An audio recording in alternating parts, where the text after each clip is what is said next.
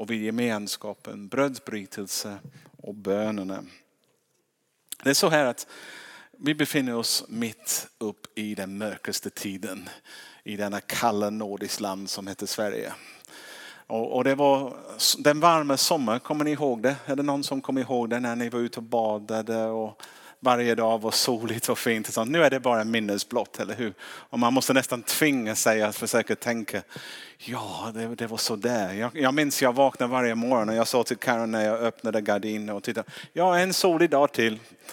Eh, väldigt ovanligt, speciellt om man kommer från Göteborgstrakten. Men eh, de dagarna, det var länge sedan och nu är vi mitt uppe i kall mörker. Eh, och om man är i Göteborg ofta regnar inte ens snö eller någonting. Och det är lätt under den mörka tiden som folk mår inte så bra faktiskt. Och man märker att stämningen är inte alltid på topp. Och eh, det är lätt att bli deprimerad eller nedstämd. Och eh, även kristna tycker jag ibland vi glömmer bort att vi har världens ljus inom oss.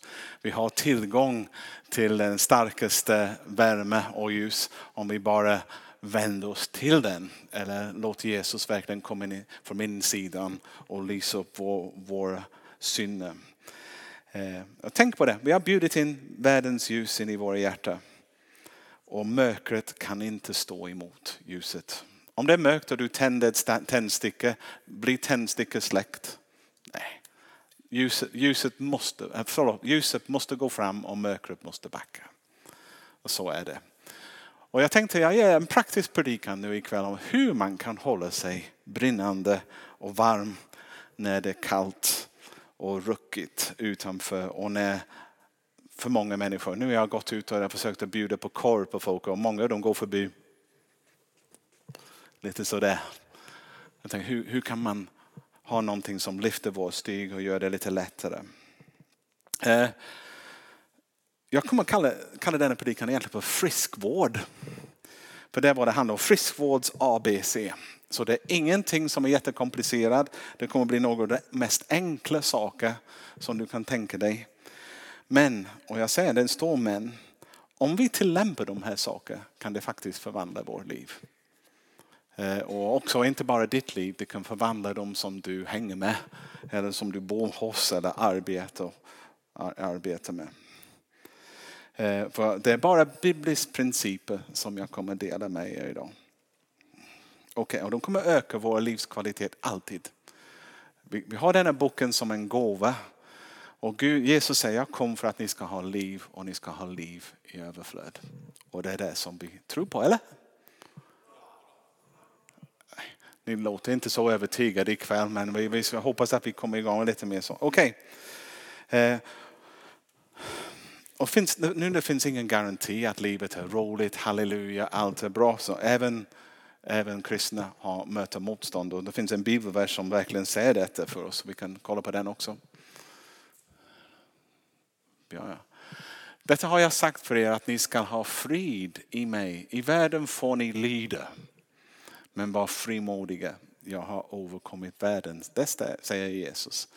Eh, I denna världen det är tufft. Livet har sina motgångar och ingen går genom livet gratis. Eller man säger. Ingen får en free ride, vi säger på engelska. Du tänker du har ditt problem och du tittar på den andra. De har allt bra. Ingenting går fel för dem. Det är lugnt. Alla har sina utmaningar och alla har, har det svårt. Men Jesus har överkommit världen och han kan överkomma också även de saker som vi möter. Okej, okay. jag har fyra punkter, snabba punkter som jag kommer gå igenom. Medicin nummer ett är var engagerad i en kristen församling. Oh, jag kanske borde definiera vad en församling är. Det betyder inte att du står på en matrikel i en församling eller går till en kyrkan och sitter där och bara sitter på bänken och ah, att vara engagerad i en församling betyder att du, du, du, du går i en kristen gemenskap och du faktiskt blandar dig med de som är där. Du bjuder på dig själv och, och du faktiskt pratar med någon. Du deltar i gudstjänstlivet. Du deltar i det livet som pågår. Och eh, som kristna vi har som uppgift att hjälpa varandra, uppmuntra varandra. Eh, och när jag säger engagera sig i en församling, de som grillade, de engagerade dig idag. De inte bara dök upp. De som gör, när man gör någonting med andra kristna, någonting händer. Och man mår bättre av det. Och om man kan sätta det som en, en vana att gå till kyrkan på en, varje söndag. Men jag säger inte det bara för att jag är pastor och jag vill att ni alla kommer till kyrkan.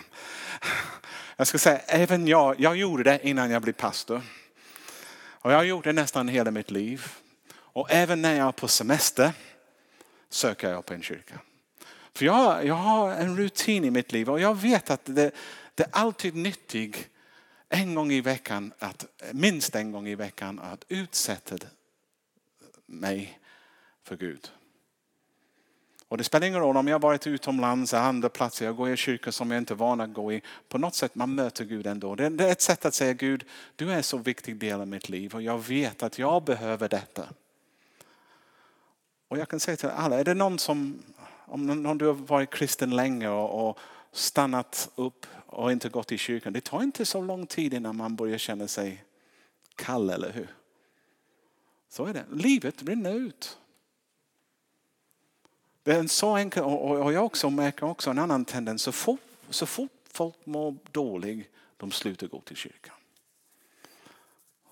Det borde vara tvärtom. Så fort man mår dåligt, man borde gå. Och jag vet inte, kanske det finns någon förväntan att vi skulle alltid visa att vi är glada och pigga och sånt. Så Jag vet inte, det är bara falskt. Du kommer och du kommer dåligt. Men det är viktigt att när man vet att man kanske går i en liten period så där man säger nej, jag tar mig till kyrkan. Jag vill utsätta mig för Gud och jag vill utsätta mig för andra människor som kommer. Eh, det borde vara självklart, men det är inte. Och många människor tappar sin tro bara för att en enkel för att man inte vårdar den. Om jag, vad sa du? Det är mat, det är andlig mat som vi behöver, men det är just för församlingen. Du kan, du kan aldrig vara hel i dig själv. Vi är skapade så att vi är beroende av andra. Jesus till och med pratar och använder begrepp som Kristi kropp och någon är en arm och någon är en man, man, man, behöver varandra. Det är bara tillsammans som vi kan representera Jesus utåt också. Mina gåvor behöver kompletteras av andras gåvor. Min, mina talanger behöver sättas sidan med andras talanger. Så att tillsammans formar vi Guds hus. Och eh, gudstjänstfirande, tillbedjan, nattvard, bibelläsning, bibelstudier, vittnande och allt. Lyssna till en predikan. Grilla korv, fixa kaffe eller någonting sådär. Alla dessa saker har betydelse. Alla de här sakerna bygger upp oss. Eh, och det borde vara vår default sättning, inställning. Så att det är inte en tanke, ska jag gå till kyrkan idag eller inte? Nu är det söndag. Eller om du har torsdag som det är regelbunden eller tisdag i denna kyrka också. Om det är den dag du bestämmer dig för att jag går. Det borde inte vara en fråga, ska jag gå idag eller inte? Jag märkte speciellt eh, för unga människor när de får barn. Först är det ett par, de går till kyrkan, deras liv, sen får de barn och sen det blir någon störing in. Och sen det är jättejobbigt att få allt färdigt och säga, ska vi gå idag eller inte? Ska vi gå eller inte? Och när man börjar tänka på det sättet, man är redan halvväg att inte gå. Och, och, när jag hade mina barn också, och min fru och jag, vi bestämde vi ska gå till kyrkan. Och det är någon undantag om man inte gör det eller på grund av någonting annat. Och sen är det även när andra aktiviteter kommer igång, familjer och börjar, nej som familj går vi till kyrkan. Och på det sättet, man har satt det in som en rutin. Och precis som att läsa Bibeln regelbundet eller någonting. Man märker inte direkt när man är där att det gör mig, mig gott. Men efter ett tag man märker att oj, jag lever. Förstår ni? Låter det som det är tjat? Eller, eller jag hoppas inte det. Någon har sagt, se församlingen som ett hus. Jesus är grunden. Vi är byggstenar tillsammans. Eh, eh som formar väggarna. Och den församlingsandlig ledning är taket som skyddar. Och den heliga ande är den värme och elden och liv inne i huset. Och eh, det är där som vi har familj. Och detta är en grundbehov som vi alla har, en trygg boende när det är kallt. Det är konstigt, jag kan säga, är du kallt? Jag har folk som säger, jag känner inte Gud, jag känner, att det är bara tungt. Men kom in då. Är du med i en församling? Nej, men varför? Jag känner mig utsatt, jag känner mig under förtryck. Men säger, men kom in. Jag är hungrig, men kom in. I denna kyrkan kan du äta både mat, lekamligt och också andligt. Håll dig inte utanför. Och låt inte fienden sätta grejer i ditt huvud att ah, men de gillar inte mig riktigt. Eller de är bara konstiga eller sånt sådär. Det var någon som sa till mig, jag går inte till kyrkan, det är bara fullt med, med konstiga människor. Jag säger, men du går till puben. Alla superhel som går dit. Nej. Den enda skillnaden är att vi vet att vi inte är hel. Och vi vet att vi behöver varandra och vi behöver Jesus. Och det är också bra också, jag skulle säga, man mår bra av att vara också med en mindre grupp. Och det är därför vi delar upp efter den undervisningen i mindre gruppen. Och det finns andra grupper som träffas också i kyrkan.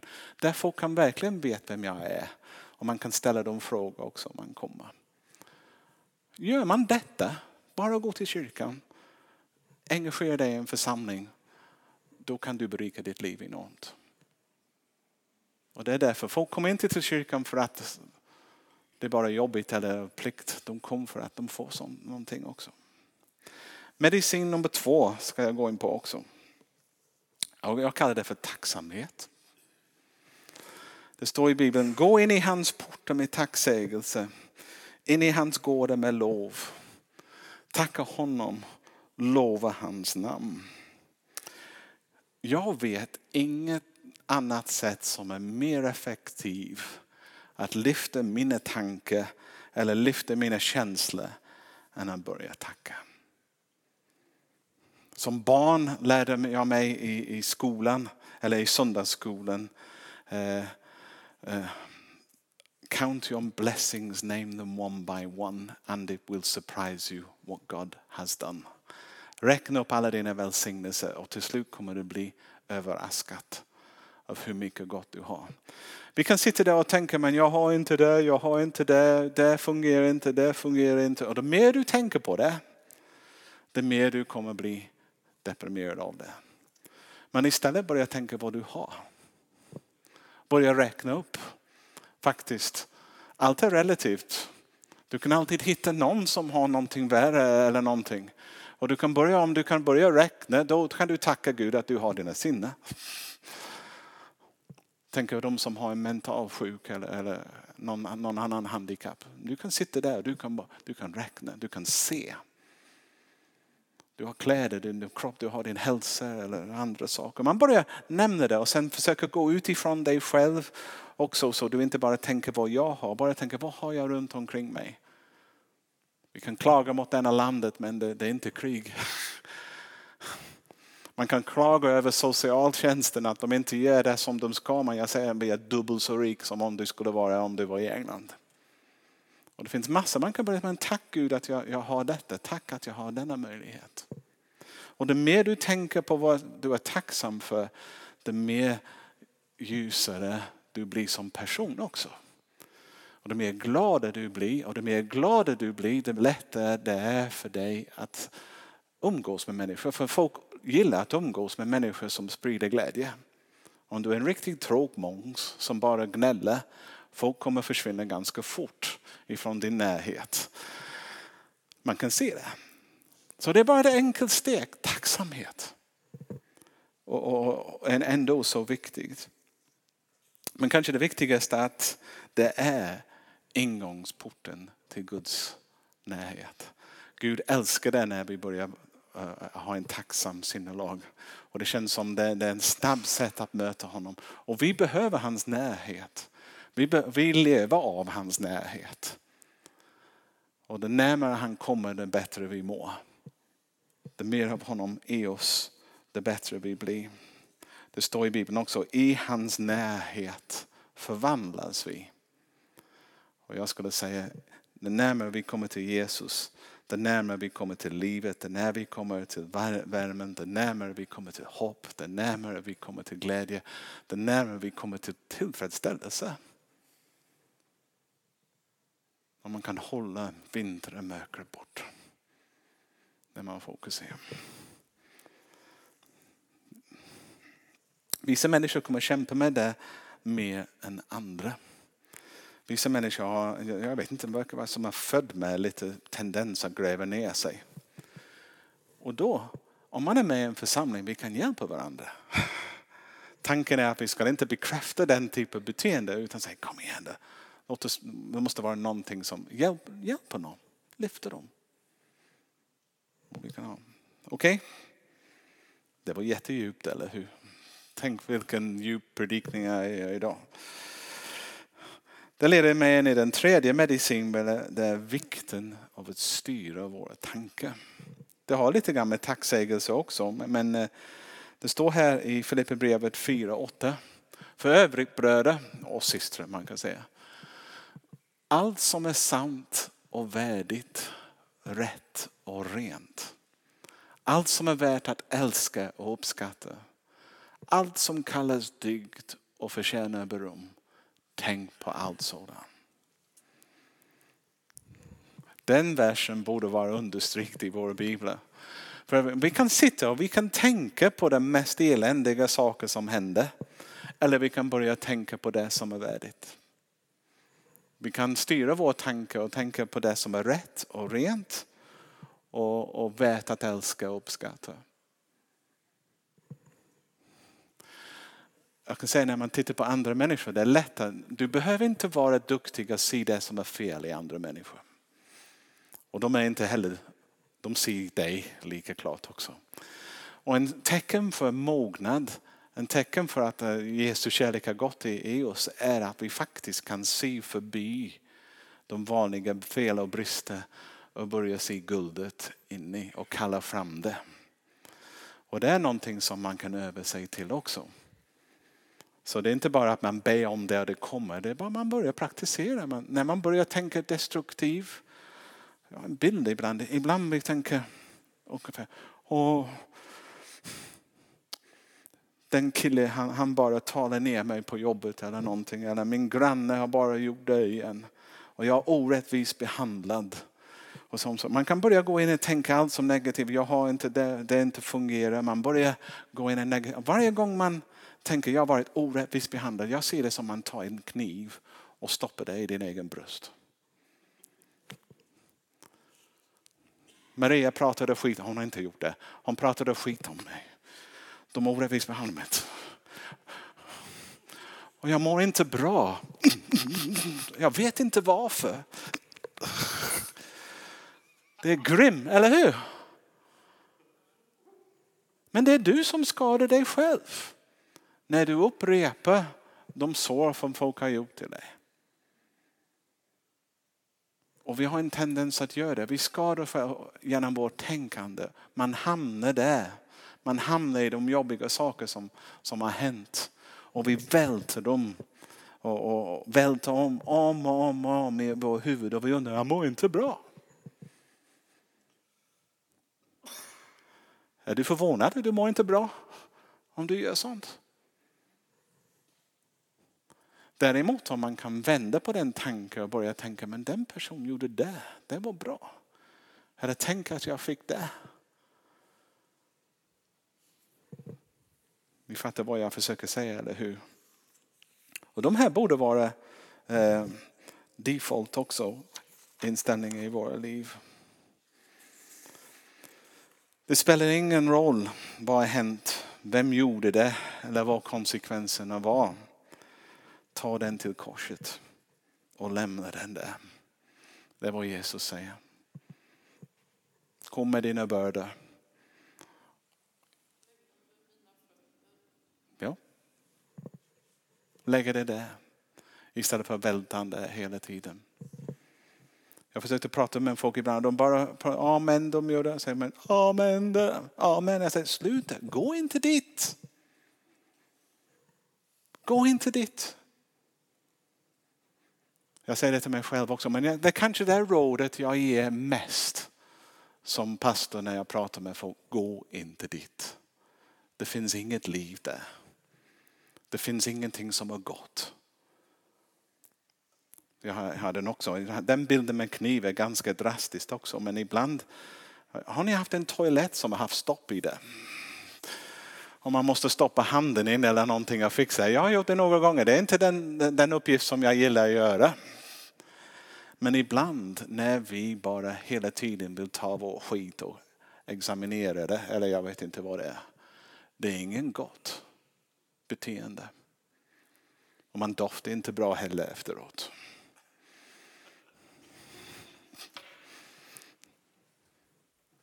Men om man kunde tänka i de banorna, man förstår hur dumt det är, eller hur? Men hur lätt det är att man, man, man hamnar där. Låt inte alla de svåra saker som har hänt dig definiera ditt liv. Börja gå i motsatsriktning. Be Gud hela dina tankar. Det står i Romarbrevet 12, vers 2. Och anpassa er inte efter den här världen utan låt er förvandlas genom förnyelse av ert sinne så att ni kan pröva vad som är Guds vilja. Det som är gott och fullkomligt och behaga honom. Vi behöver våra tankar förvandlas. Egentligen hela vår, att växa som kristen handlar mest om att, att låta Gud förvandla våra tankar in, här inne. För våra handlingar och allt egentligen kommer efter en, styr, en tanke. Och då är det viktigt att vi låter Gud styra här uppe. Så att vi lever ut en hel och sund liv. Jag skrivit här. Man kan också, jag tänkte be också, det, det är någonting som vi kan hjälpa varandra med också. Vi kan istället, om vi börjar välta, tycka synd om oss själva och sånt. Åh, någon sa det, någon gjorde det till mig. Om vi ska hjälpa den personen, vi tröstar inte, ja det var jättejobbigt, det var jättedumt av dem att säga det. Du hjälper inte dem genom att göra det. Vi måste hjälpa dem lämna den tanken och istället uppmuntra dem i en annan riktning. Man säger, nu, nu är du negativ igen. Nu, nu hamnar du, nu ska vi lämna det. Vi kan inte bara prata om det och prata om det och prata om det. Man blir inte bättre av det. Det är dags att lämna det med Jesus. Låt, låt oss be tillsammans eller något och låta det. Och sen ge dem någonting annat att tänka på eller ändra på ämne så att de kommer vidare. För ibland vi fastnar. Jag fastnar. Och det är därför vi är med i en församling. För om du är ensam och du börjar komma i någon negativ spiral, vem är det som kan lyfta upp dig? Ja, men Jesus ofta använder människor. Ja. Vi behöver varandra för att lyfta oss och väcka oss ibland och säga nu Andrew, nu har du blivit alldeles för negativ. Nu är du alldeles för tungsinnet. Okej. Okay. Och sen, sen gäller det att inte bara inte tänka negativt. Det, det, du kommer inte fixa det bara att inte tänka negativt. Du måste lära dig att tänka positivt. Så eh, tänka goda tankar och tänka, gör några sats eller ha några bibelvers skrivit upp i, i ditt kök hemma eller vid jag hade en, en kvinna en gång jag pratade med. Hon tyckte hon var så ful och ingenting var bra. Så jag skrev ut en massa bibelverser om hur Gud såg på henne. Och så sätt det på din spegel hemma varje gång du tittar på det. Så du kan läsa vad Gud tycker om dig. Så du börjar få en lite bra medicin istället. Och jag har några mantra som jag har. Jag brukar rabbla till mig själv ibland. Guds förmåga att beskydda mig är större än fiendens förmåga att skada mig. Ni har hört mig säga det många gånger. Guds förmåga att beskydda mig är starkare än fiendens förmåga att skada mig. Guds förmåga att leda mig rätt är starkare än fiendens förmåga att vilseleda mig. Guds förmåga att välsigna mig är starkare än fiendens förmåga att förbanna mig. Och på det sättet slår jag in sanningar i mitt huvud att eh, egentligen jag har inte så mycket att frukta, eller hur? Vi är våra egna fiender för det mesta om de här sakerna. Medicin nummer fyra bo inte ensam. Ja, det, det är en sak som jag är mer och mer övertygad om. Vi är inte skapade att bo ensam. Eh, jag, jag pratar med någon, jag, jag, tycker det är jättesunt när, när man pluggar eller så, man har lägenhet, man, man har en annan kompis. Pratar med en kille här som hyr, hyr ut en del, det betalar hyran är lite lättare och all, allt är lite lättare. Men man, det kostar din privat bekvämlighet. Men på vinstsidan, du blir mer, du blir mer hel. Vi behöver inte integrera med andra. Man mår bättre av att dela en boende med någon annan än att bo själv. Jag har två faster hemma i England. Och bägge två var änkor på, på sitt sätt. Och de bara, bara bodde i varsitt hus och kämpade med räkningar. Och kände sig ensam och övergiven. Och tyckte livet var bara tungt. Deras män hade dött bort. Och de bestämde en dag, men det är dumt. Vi flyttar in ihop. Och jag ska säga att de två har haft jättekul. Ibland har jag sett dem bråka som bara det också, måste jag säga för att vara ärlig. Men, men de säger att det var en av de bästa saker de gjorde. Men detta med att alla ska ha sin egen boende och bo ensam, jag är inte så säker att så många människor mår bra av det. Det skulle vara bättre att hyra en trean och ha var sitt rum ibland och ha en vän att göra det än att bara, varje, varje människa har sin lägenhet för sig. Tycker ni jag är dum? Du kanske kan inte titta på tv när du vill och göra allt eller något sånt. Det kommer kosta på det sättet men du mår bra av det. Och om du är bägge två kristna, vi kan uppmuntra varandra också att göra det som är rätt. Och inte bara det som är fel. Det står i, i, eh, i första Moseboken 2.18, det står Herren Gud sa det är inte bra att mannen är ensam. Jag skulle säga det är inte bra att kvinnan är ensam heller. Jag gör en medhjälp till honom eller henne, en som är hans lik. Eller en, en annan vers som är väldigt bra, Predikaren 4, 9-10. Bättre två än en, för de får goda lön för sin möda. Om de faller kan den ena resa upp den andra.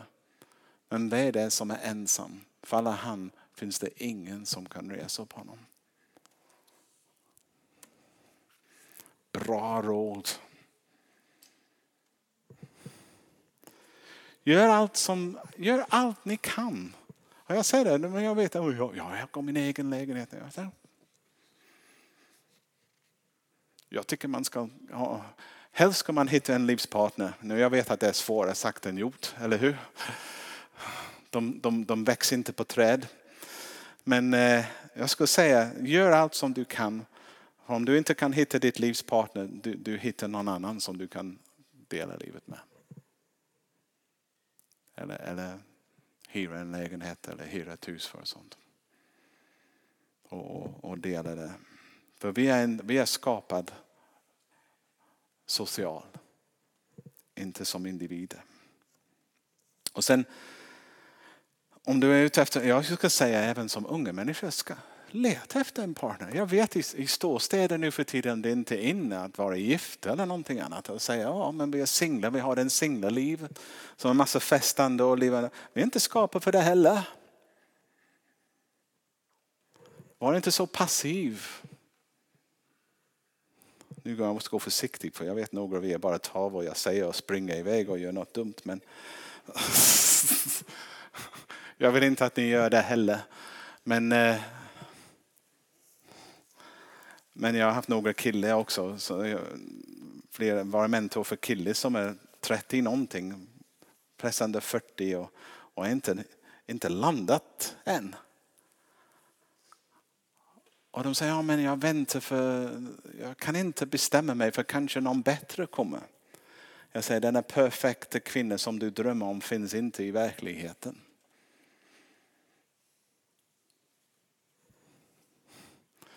Och ibland man väntar och väntar på någonting bättre och, det, är, det är en fantasibild man har någonstans.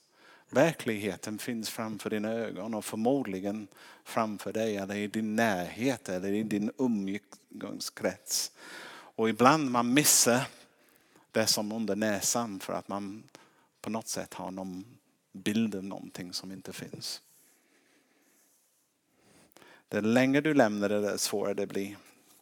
När man är ung man slänger sig i saker och man fattar ingenting och det är lika bra det. Det äldre man blir, mer bekväm man blir. Det mer, mer svårare det är för dig att släppa taget.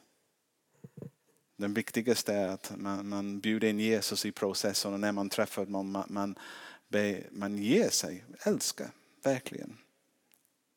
Men det är en annan undervisning. Jag kommer att göra en undervisning om dating, jag lovar.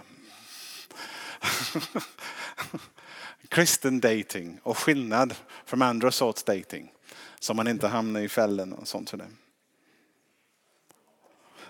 Men sen, var inte ensam. Jag ska säga, var rädd om din familj. Och tillbringa tid med dem. De är en fantastisk gåva. Och din familj det kan vara irriterande när man är ung. Står jag, jag, jag tycker mig, jag, är, jag har fem, fyra bröder och en syster. Och, och jag måste säga min syster när, när hon var ung, hon var besvärligt. Jag faktiskt tänkte, vad har hon med oss att göra? Alla vi andra har en viss kroppsform och hon har någonting annat. Hon tillhör inte oss egentligen. Hon fick sitt eget rum, hon fick så många förmåner för att hon var tjej. Och, och min mamma alltid lyssnade till henne och, och jag tyckte det var hemskt. Och hon skvallrade hela tiden och vad vi gjorde eller inte gjorde. Jag minns när jag var på skolan. Jag träffade Pamela Boye. Jag ville kyssa henne och jag tänkte nu får jag ta i. Och jag njöt av det. Och sen öppnade jag ögonen och det var min syster. Vänta till jag säger till mamma och pappa vad du har just gjort. Jag kanske var bara 14 eller någonting. Och sen när vi satt och åt kvällsmat, då hon talade om för alla vad jag hade gjort i skolan idag. Och jag tänkte, snälla någon. Och sen bråkade vi hela tiden när vi var tonåringar och sånt. Sådär. Och sen när hon flyttade hemifrån, då plötsligt blev hon mänsklig i mina ögon. Och nu man uppskattar att man har dem, samma med mina bröder. Din familj är viktigt. Och visst kan de vara jobbiga ibland. Och visst kan de reta dig. Men det är oersättligt. Gör allt du kan för att vårda de här relationerna och respektera dem. Och sen gör allt man kan för att planera aktivitet med andra människor. Ibland säger ingen bjuder mig på något. Jag säger, man går och bjuder någon själv. Enkelt, men vi har den, jag är inte inkluderad. Men gå och inkludera någon i ditt liv. Sitt inte och gnälla. Sitt inte och tänka vad händer på lördag kväll eller vad ska jag göra? Planera någonting och bjuda någon med dig. Eller försöka. Nu är det friskvård. Jag vet om man mår dåligt, det är en annan sak. Men om man, när man någorlunda bra börjar sätta de här vanorna i motion mår man bättre av det. Till sist vill jag bara säga, jag vet att jag, jag har predikat till kristna ikväll och kanske du, du sitter här ikväll men du säger, men jag är inte kristen. Jag skulle säga, steg ett för ett liv är att bjuda Jesus in i ditt liv. Du, du och jag är skapad att leva i relation med Gud. Och om vi inte gör det, det är som en stor del av vårt liv saknas. Och steg ett är att komma till den punkten och säga Gud, du har skapat mig för att leva i relation med dig. Jesus, du har dött på korset så att jag kan ha mina synder förlåtna så att jag kan vara fri. Och säga kom i mitt liv, jag vill att du ska vara här i mitt liv. Det är steg ett. Gör du det, sen gå till kyrkan eller, eller gör de andra saker. Då har du den hjälpen på insidan redan. För det är där, när du gör det, den heliga ande kommer bo i dig. Och du kommer märka hans närvaro. Sen vill jag också i avslutning säga, kanske jag pratade massa saker och gör detta, gör det och du mår inte bra. Jag säger det är friskvård för jag, jag, jag, vet ibland om man mår inte då bra, då behöver du hjälp att komma därifrån. Det är inte för dig som jag predikar de här sakerna i första hand. Jag säger det till för oss som, som är ungefär i bra skick just nu så vi håller oss där och till och med tar ett kliv upp. Om du, hamnar, om du tycker att det är bara livet är tungt och sånt, då, då, då förstår jag. Och, och, du kan, jag försöker inte bara ge lätt svar på de frågor som du kämpar med. Om du behöver prata, du kan prata med mig eller någonting. Vi tar det eh, på en annan nivå. Men de här sakerna som jag har delat med er, jag, jag tycker de är praktiskt tillämpbara. Och de kan ge ditt liv eh, betydelse och mening om du följer dem. Amen. Amen. Ska vi be? Jag vill, när, när vi ber nu, alltså, om du inte har bjudit Jesus in i ditt liv, du bara säger Jesus kom in i mitt liv. Jag vill vara hel. Jag vill tillhöra din familj också. Jag vill inte vara ensam. Jag vill inte bara ha min, mitt, mitt. Jag, jag vill vara en del av någonting större än mig själv. Jag vill vara en del av din familj och del av ditt rike. Jag, jag vill leva eh, mitt liv med andra. Jag vill att mina gåvor, mina talanger, allt som du har gett mig också fungerar tillsammans med andra. Hjälp mig komma dit. Och Gud, jag ber för alla som känner sig ensamma, eller tycker det är tungt ibland att bara bo hemma och sånt. Jag ber Gud, ge dem eh, redskap att kunna hantera det och hjälp för att hitta lösningar. Jag ber. Praktiska lösningar. I Jesu namn. Amen.